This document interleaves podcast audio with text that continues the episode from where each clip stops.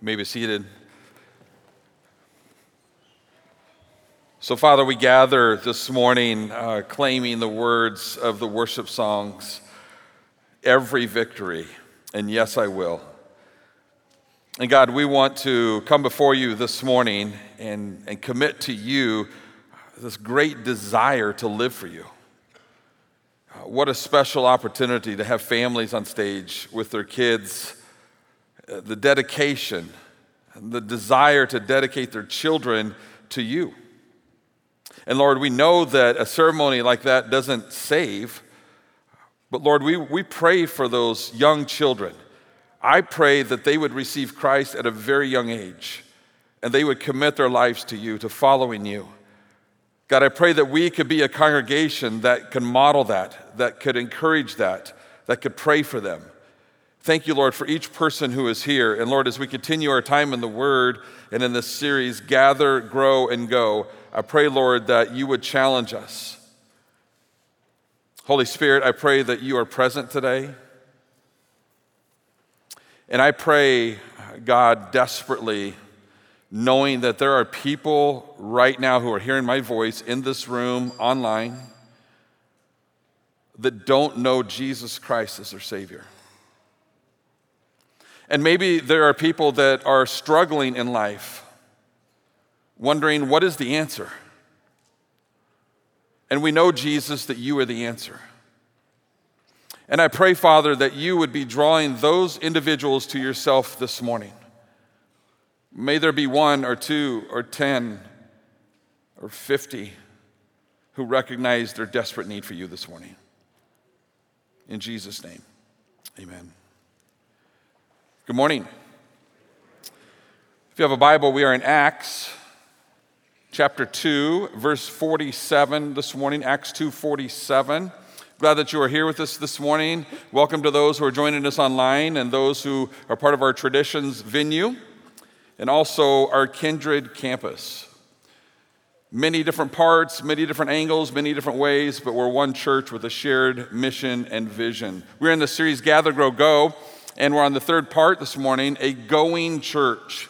If you're in need of a Bible, just slip a hand up. We've got some ushers who have Bibles and they'd love to let you borrow one. And if you need one, take one home.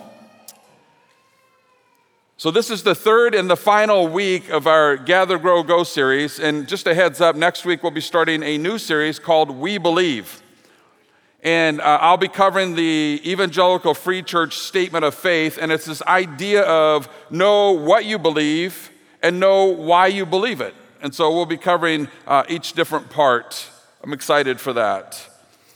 Acts 2:42 through 47 paints for us this incredible picture of what's called the early church. And oftentimes, when we think about church or how do we do church or what should church look like, we turn to this, this early church, this model, this, this example for us. And in this series, we have looked at three main takeaways. Two weeks ago, we talked about the importance of gathering as a church body, what it means to, to get together for worship and, and for learning. And last week, we talked about what it means to, to grow and the importance of growing as individuals and as a church. And we, and we learned that it takes consistency and, and community to do that.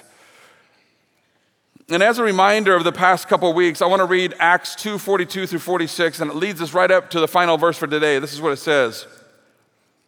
So think about this in, in the sense of this, this church, this model. They devoted themselves to the apostles' teaching and to fellowship and to the breaking of bread and to prayer. Everyone was filled with awe at the many wonders and signs performed by the apostles. And all the believers were together and they had everything in common. And they sold property and possessions to give to anyone who had need. Every day they continued to meet together in the temple courts. They broke bread in their homes and ate together with glad and sincere hearts and that's where we ended last week. And as we have been looking at and studying this, this first century church, what have we found? What have we discovered about this early church that characterizes them? What, in other words, what are the marks of this early church? Well, we learned that they are a learning church. And it says they devoted themselves to the apostles' teaching. They were a caring church. They devoted themselves to the fellowship and being together in community. They were a Christ centered church. They got together and broke bread, not just for, for a meal together in, in smaller communities, but they shared communion together and remembered the death of Jesus on the cross. They were a praying church, they devoted themselves to prayer. It was a generous church. It says that they gave their time and their talent and their treasures to the work of the Lord. So, those are some characteristics of this early church that kind of sets them apart. Man, it sounds like a wonderful church. It sounds like a church I would want to attend. Would you want to attend this church? Of course. But you want to know something? As amazing as this church sounds, even with all of those incredible characteristics, if that's all they were, they were unhealthy and incomplete. It'd be out of balance. It would be a church that's driving on three good tires and one flat tire. I want to say it a different way. You can have a church that is committed to gathering for the preaching of God's word, a church that experiences the presence of God and one that, that cares for one another. But if they cease to be a church that is going as the hands and the feet of Jesus when they leave a room, motivated by the passion and the desire to see people come to Jesus. That, my friends, is a lopsided, out of balance church. So far, all we've talked about is the church's internal life, inward, but not its external life. So, verses 42 through 46, amazing verses. They're great, but they're incomplete. It only tells us part of the story. It describes a church that many are comfortable with. It describes a church that many are looking for. It's familiar. And in fact, it's what many believe the church ought to be. We should focus on us. We should focus on me. We should focus on my family. In fact, it's one of the most common questions that we have that we never really articulate when, when we're visiting churches. What does this church have to offer me? What does this church have to offer my family? We should only be concerned with growing our own spiritual development and care for those who come to Bethel, right? It's been said, I've heard the statistics for many years, that 87% of churches, evangelical, Bible believing churches, believe it or not, 87% spend 100% of their resources on efforts to gather and grow. And what that statistic says to us is that there's only 13% of churches that have as a part of their mission and their DNA to go and reach the lost. 13% of churches are familiar with verse 47. And today, our attention shifts from the interior of the church to an outward focus. And so today's topic is going. Verse 47 brings balance. Without verse 47, we would have a wrong first impression of the church. Without verse 47, we might think that all they did was get together and have Bible studies, and, and all they did is get together and pray. But that's not all they did. They had a relationship with God and they had a relationship with others within their community, just like we do, but they clearly had relationships with people on the outside. I forget what the statistic is, and I don't even have this in my notes, but it just, it just dawned on me. But there's a statistic that's, that's alarming that it doesn't take but a couple of years once a person comes to Christ before they are so integrated in the church and all of the programs that the church offers that they no longer rub shoulders with non believers.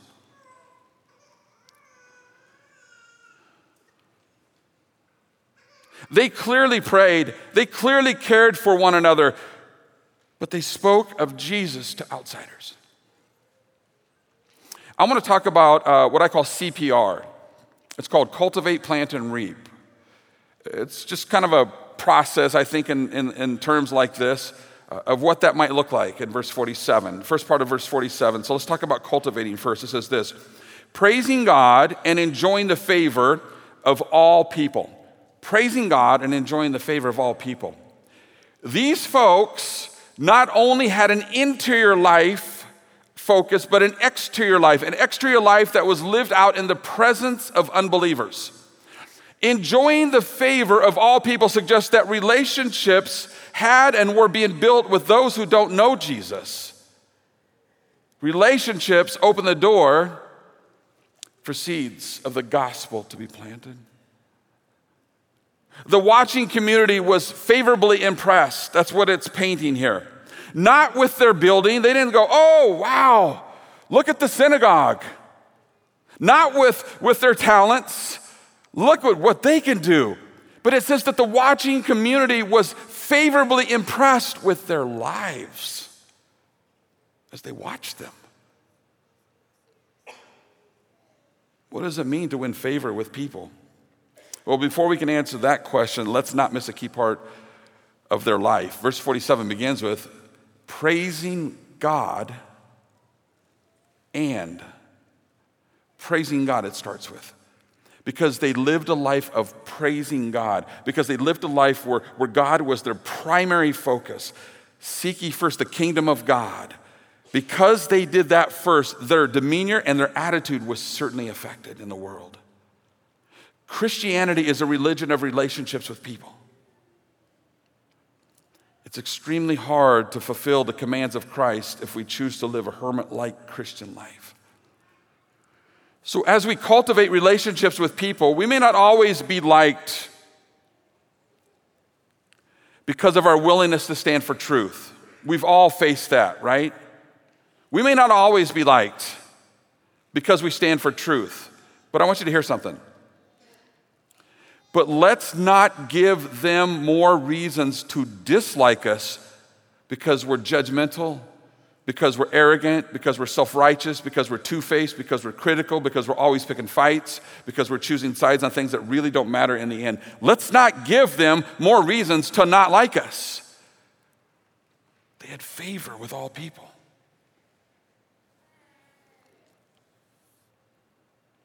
A believer gains favor with the unbelieving world through grace, through kindness, through mercy, through love.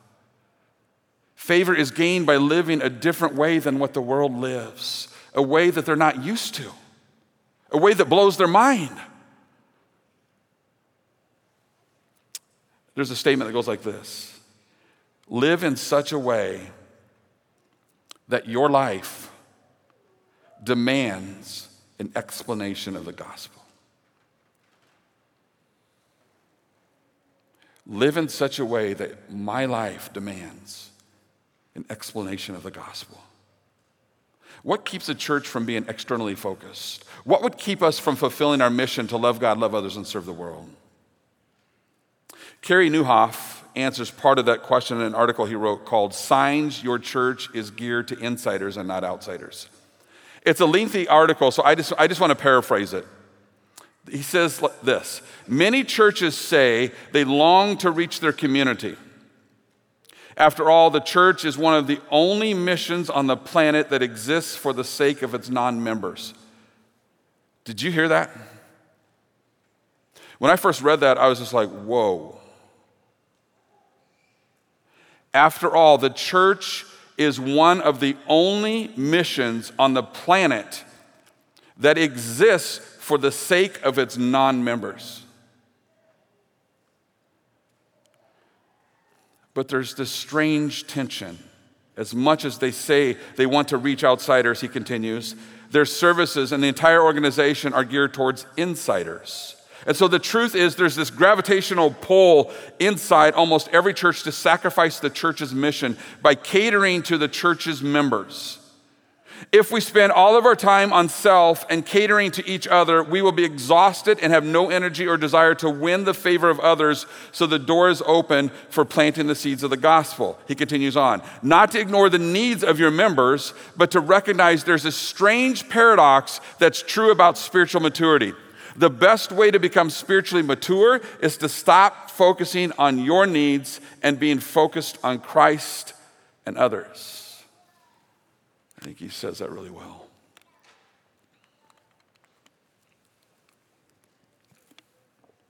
Cultivate. It goes on in, in the first part of verse 47, and it's this idea of planting what I call seeds of the gospel. And maybe you're thinking, if you've already read this verse, um, it doesn't say anything about planting seeds. So, Pastor, you're making this up. Uh, but I would, uh, I would argue that uh, planting seeds is implied. And let me explain.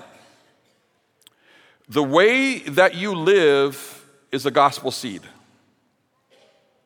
What comes out of your mouth is a gospel seed. The way that you act is a gospel seed. The way that you respond to someone is a gospel seed. The way you behave in tough situation is a gospel seed. The way you treat people is a gospel seed. The way you love is a gospel seed. The planting of seeds, gospel seeds, is implied. And the reason is because something happens in this verse, something happens between, and they had favor with all people, and the Lord added to their number those who were being saved. Something happens in there. There has to be some kind of bridge. And I think that that bridge is the planting or the living out of the gospel.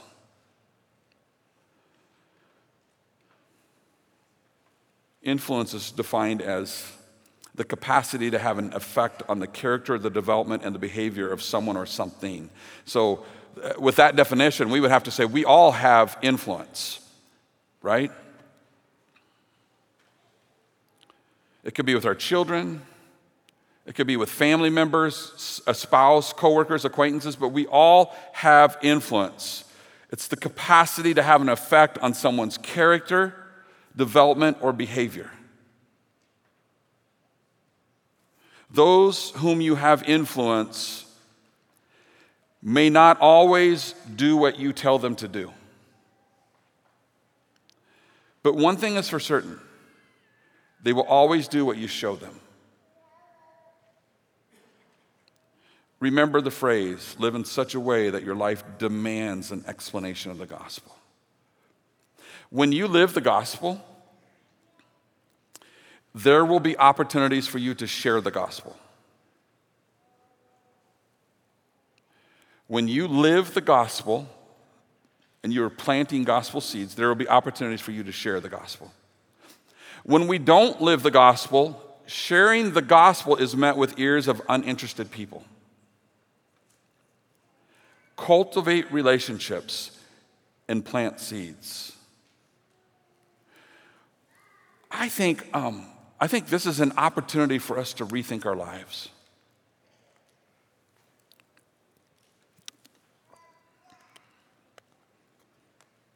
If someone says, What did you do today? I was out planting seeds all day long. I was just, I was just planting seeds. Well, how'd you do that? Well, maybe I woke up in the morning and I said, Lord, would you use me today? Would you help me to not be so focused on my day and the things I got to get done and my work and kids' activities and stress and all these things. Would you help me not be so focused on that, but would you help me, Lord, be focused on planting seeds of the gospel? With people that I come in contact with, with conversations I have, unexpected situations with my kids. Would you help me seize every opportunity, every moment? When I'm at work, would you help me just to, to scatter seeds everywhere?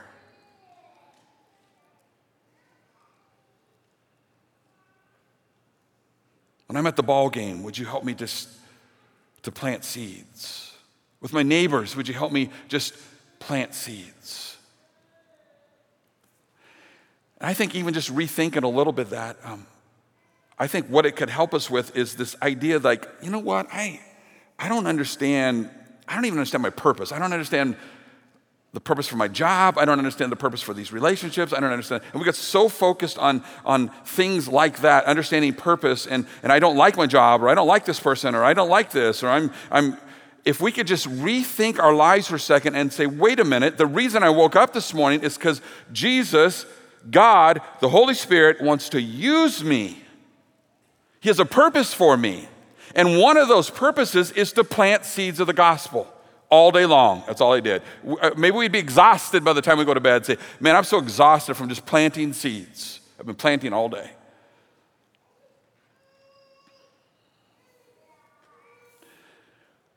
The R is reap. Look at the second part of verse 47. And the Lord added to their number daily those who were being saved. There's some significant takeaways in the second part of verse 47. First, it's a divine work, and I think that this is a relief. People coming to Christ is God's doing. Creative programming is great, but ultimately, it does not save people. Believing and responding to the gospel message is what saves. No one is saved because they participate in one of our outreach focused events like VBS or, or social media talk that's coming up or all of the wonderful things. Maybe you saw the car in the foyer, we're going to talk about here in a little bit. No one is saved through all of those things. No one. No one's going to say, I saw that car in the foyer and I fell on my face before the Lord and gave my life to Jesus. No one's going to do that. Those are all great avenues for us to serve the world. But in and of themselves, they do not add to the number daily those who are being saved. They are simply pathways where we invite Jesus to work through us and the Holy Spirit to work through us to draw people unto Himself. And the Lord added to the number. It says the Lord added. In fact, he tells us that when the Holy Spirit comes, he will convict the world of sin. This might be a challenge for some of you. It's not our job to convict the world that they might be awakened and fall at our feet and say, What must I do to be saved? It's not our job. It's not going to happen. Because if we even attempt to do what only He can do, it will not be genuine. It's not going to be genuine. It cannot be genuine because it's not our job to save people. The Holy Spirit's job, as one commentator put it, is the hound of heaven.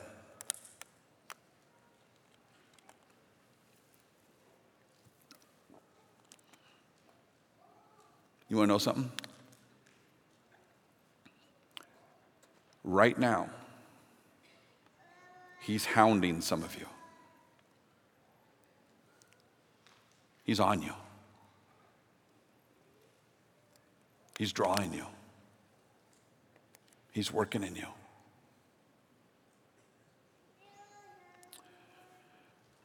We have to let the Holy Spirit be the Holy Spirit if you are hearing what I am saying, it takes a tremendous amount of pressure off of us. Sometimes, or at least I know it's true for me, it's out of fear for me, it's out of desperation for me that I so badly want to be somebody else's Holy Spirit. Some of you experience this maybe with a parent or a friend or somebody in your small group who wants to be your Holy Spirit, who wants to convict you It's our job to cultivate relationships, it's our job to plant seeds, and then it's our job to get out of the way and allow the Lord to reap the harvest. One important takeaway is that the credit for the number of people being saved was not directed to Peter's preaching or even to the, the apostles' wonderful miracles or the Spirit's manifestations, as the scripture says. It was the Lord adding to the number. He works through his bride, he works through the church to accomplish his will. The watching community. According to this passage, the watching community were surrendering their lives. They were in need of a great God who could save someone who was in great need. The story of the Bible tells us of humans who try and survive without God, which points us to a redeeming factor, right? So people really have two choices. Either they can spend their time defending their reasoning for rejecting God, they could spend their whole life doing that, or they can surrender. And to surrender means to give back, to give back over that which we took away to make it different. That would be describing our lives. Different than what it was intended. So to surrender, when I say, have you surrendered your life to Christ, it's to give your life back over. Admitting that I've taken it away and tried to make it different than it was intended.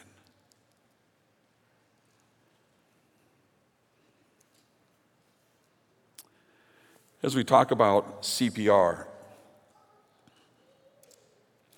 the question becomes how are we as a church going to keep from becoming a statistic? How are we going to keep from becoming one of the 87% that spends 100% of our resources on gathering and growing? How are we going to go? Well, with that, um, I don't have all those answers, but I know two guys that do. So I'm going to invite up Pastor Jonas and Pastor Gary. And as they come, Pastor Jonas is going to talk to us. He's going to answer all the questions for us as to how do we do that locally, and Pastor Gary is going to answer all the questions for you. How do we do that globally? Well, not all the, not all the answers, but uh, we're going to we're going to give it a good shot. So, so talk to us a little bit. How are we going to keep from becoming a, a statistic, Jonas? Well, thanks for saying I'm not going to answer all the questions. Um, that would be a high bar to keep here. You know, as, I, as you were preaching, Andy, first, I just want to say thank you for acknowledging that we all have influence, and God's invited us all into this process of kingdom laboring. About 19 years ago, my wife and I realized after a message like this that our life was completely centered and oriented around, patterned around the church that I worked for and the seminary I worked for and the seminary I attended. And we had no friends that we could identify who, knew, who didn't know Jesus. Like that was our entire life. And we knew that was a season. But the Lord, in His kindness, brought that to our attention, and we started praying about that. And then we noticed that we really did have patterns. We went to the same Target pharmacy every month. We went to this uh, place to buy our groceries. We got our haircut at the same place. And, and through the Lord's kindness, He began to show us that um, we really could, that while that wasn't ideal and not a season we wanted to live in forever, in that season, we could be activated. And so, some language that helped us was this language of pray and watch. So, we started praying God, would you be with so and so? Would you, by the power of your Spirit, work in their heart? Um, would you draw them to Jesus and make them into a kingdom laborer? And, and we, we did that kind of praying on purpose. You know, God, would you, by the power of your Spirit, work on that person? Uh, in their heart, draw them to the Lord, and then turn them into one who labors in your kingdom with us. And 20 years later, we're still in that journey and we still enjoy fruit from that and we still practice that. And so I, that's where I start in local outreach. It's by prayer. So, what I hear you saying though is we actually have to like people then? Well, God likes people. Yeah, okay. So, if you want to be like God, and, and you know, um, First John says we love because he first loved us. And so it really does start there. And uh, I was with two people in the last two weeks that just blessed me more than they know.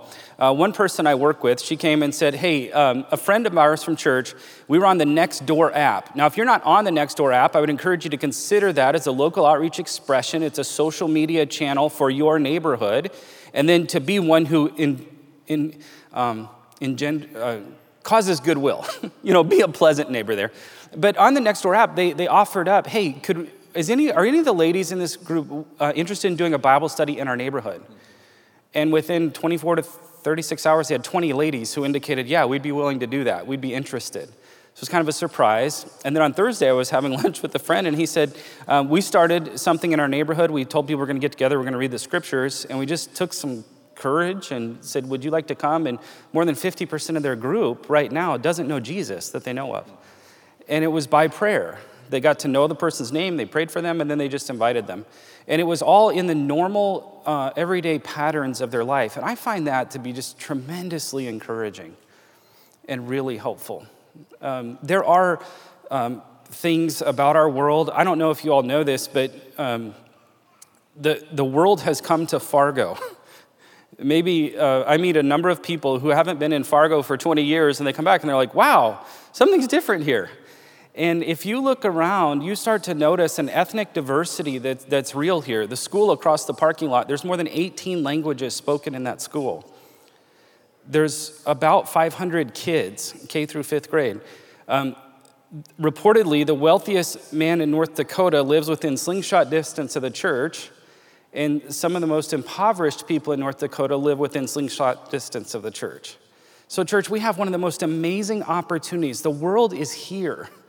And the ethnic diversities, the migration realities, the immigration realities that are here have brought opportunities to us that the Lord has just gifted to us. And, and then the other thing that, that blew me away as I've gotten to know some of my friends is um, a lot of these people come here knowing Jesus. So we have a Burundi fellowship that meets with us every Sunday morning at 1045. They worship together downstairs. And part of why we've resourced them to do this is because generationally, the older generation doesn't know English yet. It's really hard to learn English if you've, if you've ever had to journey that way. But each of the generations are successively learning English more. And 130 years ago, this church didn't speak English. We were a Norwegian speaking church. And, and it's the same pattern now repeating itself here in our community again and again and again. And so we have just tremendous opportunities around us. Um, one of my favorite things, I could do this for a long time, so you're going to have to call yeah. time. Yeah. Uh, I get excited. Um, one of my favorite things right now is uh, an opportunity we have with Bridges, which is a ministry of Campus Crusade. Uh, international students in the United States, as a high statistic, maybe as much as 80 to 90 percent, will never enter into the home of an American as an international student. And Bridges has come to us and said, if you would be so willing or so inclined, we would love to pair you up with an international student who says, I would love to go to lunch with an American or go to a, like a, hockey game or could they take me to Walmart? the things that you and I pattern over and we do without thinking about, um, a lot of them will never experience that. And if you're interested in partnering with me with Bridges and other ministries like this, please email me or fill out that response card Allison talked about. And you can write Bridges, you can write international students, you can write Jonas. I don't whatever, whatever you want. I'll follow up with you. Uh, drop it in the giving box. I'd love to partner with you because it's life changing. One of my dreams for our church, I have three parts that you pray and watch for God to work. Because when you're looking for God to work, you're going to see Him work. And it encourages you so much and it orients you right. Second would be that you would have a friend who's working in cross cultural ministry, like my friend in Bridges, because it messes with you. you start to see God's kingdom so much bigger than this. And third is that you would feel empowered to share your faith. It's not as hard as we make it out to be. The enemy would love to discourage you. You have everything you need by the power of the Holy Spirit to share the hope you have in Christ. And I want to be an encouragement to do that. So you've talked a lot of it about uh, us personally going absolutely um, outside of the walls of the yep. church. So and then I, I kind of said, you know, we as a church offer programming. We do kinds of different kinds of things that become avenues for gospel seeds to be planted, and we invite God to work through.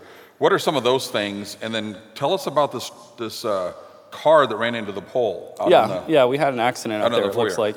Um, so just briefly on our website, bethelfc.com/serve We've identified about 20 opportunities inside and outside the church with strategic partners and here within the church where you can take the way God's gifted you and use that to build his kingdom. So, I mean, things like Good News Club after school, we do that. Um, things like serving at the New Life Center, et cetera, et cetera. Awesome stuff. The trunk is a, a vision that, that you brought to us to say, how can we get more of us serving together at the same time to create goodwill for our community? So on Saturday, October 30th, we're going to have Trunkapalooza. Last year we did Trunk Street and people drove through. This year we're doing Trunkapalooza. We want people to walk through. And we're looking for at least 40 volunteers, and I think we can have more, who would open up the trunk of their car and give away all the candy we're hoping you'll help us collect in that trunk. So that, that's out there to say, can you help us generate as much candy as possible? And for I know there's some health conscious people in here we won't give all the candy to one kid. Okay, we're gonna spread it out.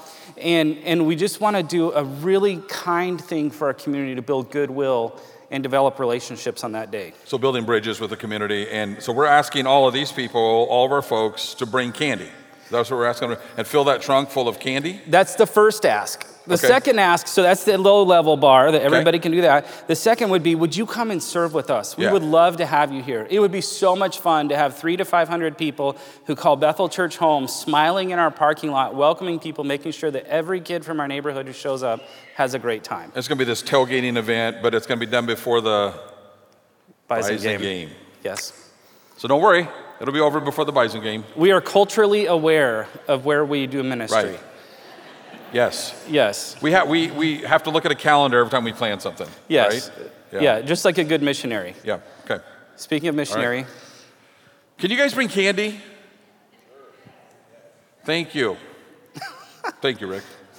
yeah, Anybody else? Can you bring candy to help us? Can we fill that trunk multiple times? Can you serve? Do you know somebody who could help you maybe come up with a trunk and, and decorate a trunk and hand out candy? And we're going to have free food. We're going to have all kinds of stuff. Can you do that? Somebody?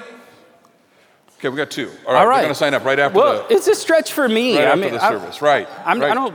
This isn't my thing, like that I naturally do. But I think it's good for us to serve together in some of these things because it helps us get to know each other better, and, and it also displays in a in a, a little bit further outside the church walls that we really do care about our neighborhood. Right.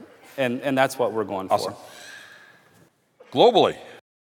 Globally, yes. Well, it starts here at home. You know, you don't go overseas to reach the world unless you have a passion and an interest in actually reaching your neighbors. And for me, as I listen to what Jonah says, a lot of it has to do with just taking time. You know, I rush into my garage and, you know, have my busy schedule, and my neighbor's out in the drive, and I rush out and take off. I, he sees me coming and going, coming and going. And I've made an intentional choice to take some time, to leave a little extra time, to engage with my neighbor and, and just be a friend. And it's been a, a neat experience these last few months as I've done that. Jonas is right, the world has come to us, it's shrunk so much. You know, we have so many opportunities that we didn't have before. Another thing that's happened is God has, is working in a mighty and a powerful way, actually, not so much in North America and Europe anymore, but in Asia and Africa and Latin America. The locus of his spirit's moving is actually went north to Europe, went west to America, North America, south to Latin America, and now it's actually moving east. There are more missionaries being sent from countries like India and Korea and even China into other parts of the world to reach the world for Christ. So God's, God is working. I like the Waymaker song God's working even when we don't see Him working. And we need to ask Him how we can be involved. It's out of sight, out of mind. So if we're not intentional, it's easy to not think about the 70 some missionaries that we support, that are partners with us. It's easy to not think about the, those that are out there serving and, and perhaps are short on food or suffering. People in their churches are suffering all types of uh, difficulty because of um, refugee status and wars and conflicts and ethnic unrest and just plain poverty. This past uh, year, past summer, we actually we sent two things, and they kind of you may think they contradict each other. We sent money so in Nepal they would have technology to connect with their people, and they have a Zoom Awana going on in Nepal where the kids sign in on Zoom and have their Awana program. But then we also sent food. They need the technology for the outreach, they're locked down, but because they're locked down, they can't go out and work, and people actually are, are losing their lives because of hunger. So I think uh, as we think globally, it's all about intention. We as a church have made that a priority. We have about 16% of our revenues that come in each year that go out specifically to global and local outreach. And we have that, uh, those partners are funded by, actually, if you compared all that we do as a church in programming, 75% of our resources for programming go into those outreach opportunities. So, but pick up that prayer sheet, connect with a missionary, Look on our website. Learn about someone who, eh, that you could pray for, you could have an interest in. We will have opportunities to go once again, but you don't have to go overseas to touch someone's life who's from another culture. Often you just go down the street. In my neighborhood in Bluemont area, as I think about just a few neighbors around me, I have someone from Egypt who lives a couple houses down. There's someone from China, a couple houses the other direction. What am I doing to try to build relationships? It all starts here. And then God will use us not only here, but if we have a heart for what's going on overseas, He'll use us there as well. You know, we, we talked about as we close here, we talked about that church that's running on, you know, three tires, but it's got that flat tire and it's just not out of balance. And I feel like just, again, being encouraged, listening to you guys, that we're continuing to put air into that fourth tire and we're continuing to, to put that in front of us, that, that God is calling us to be a going church. So thank you guys for, for being up here and for sharing. Yeah. Thanks. Would you guys stand as we close with the worship song? And I want to leave you with the one thing um, as you stand and to kind of close out this, this three week series. We talked about gather. It's this idea of representing God's kingdom. We talked about growing, which means pursue consistency with God and community with others. And then today, we talked about cultivating relationships, planting seeds of the gospel, and reaping the harvest. Let's worship together.